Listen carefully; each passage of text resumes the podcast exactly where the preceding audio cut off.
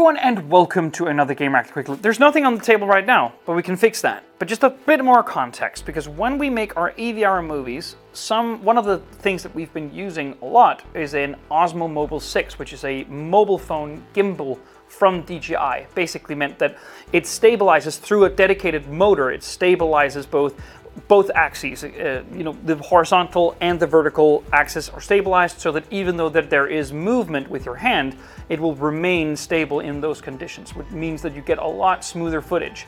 But what if you use a bigger mirrorless or DSLR camera and you want that stabilization?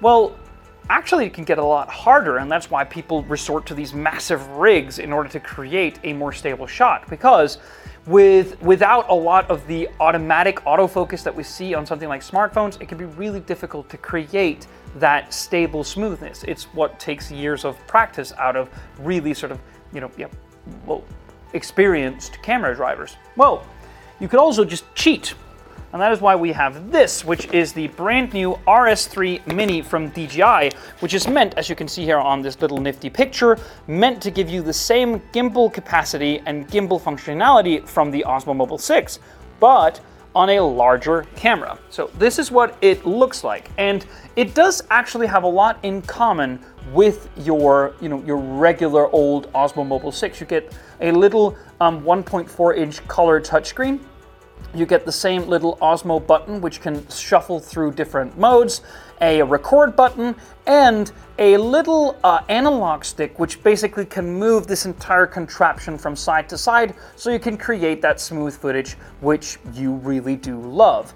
And there are also additional controls right here. A little button here can cycle through different modes as well. All of this is basically programmable through a dedicated app as well. And there is different access movement right here. So that should mean that through one-handed access, you can do everything that you need to do with a larger mirrorless or DSLR camera without resorting to, you know, using your second hand. You can basically have your other hand free for a number of different, you know, types of functionality if you're out shooting something.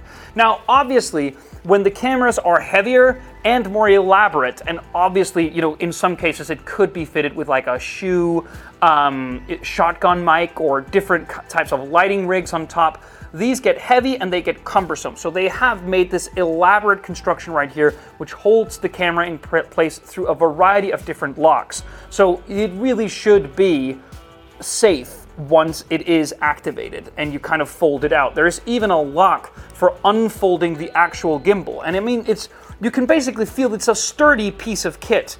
And these locks are made with these little uh, aluminium holders, which like you have to really press in order to get it to lock. It feels absolutely awesome. And there are just a number of these throughout the entire device. There's one here, one there, one here, one here. So all dimensions are locked in place once you've installed your camera rig in there. Really cool. Now, in terms of what it can actually do, uh, it this entire little thing weighs around 800 grams, but it can carry a camera rig of up to two kilograms. And that should be enough for a lot of mainstream rigs. Uh, they uh, particularly mentioned the Sony a7S III, which a lot of sort of semi-pros and pros have started using. We've been using those kinds of cameras for a while here as well. Um, the Bluetooth control gives you really granular control of what the gimbal does in different scenarios, and you can do that through an app. We use that app all the time for drones, action cameras, and the mobile gimbal as well. Um, and obviously, it remains to be seen how good the stabilization both horizontally and vertically will be once we start shooting with it, but we do plan on including it in a number of productions throughout the next couple of weeks. So I'll stay tuned for that, where you'll also be able to see some footage of it in action. Then uh, hopefully it'll be able to impress. Stay tuned for more.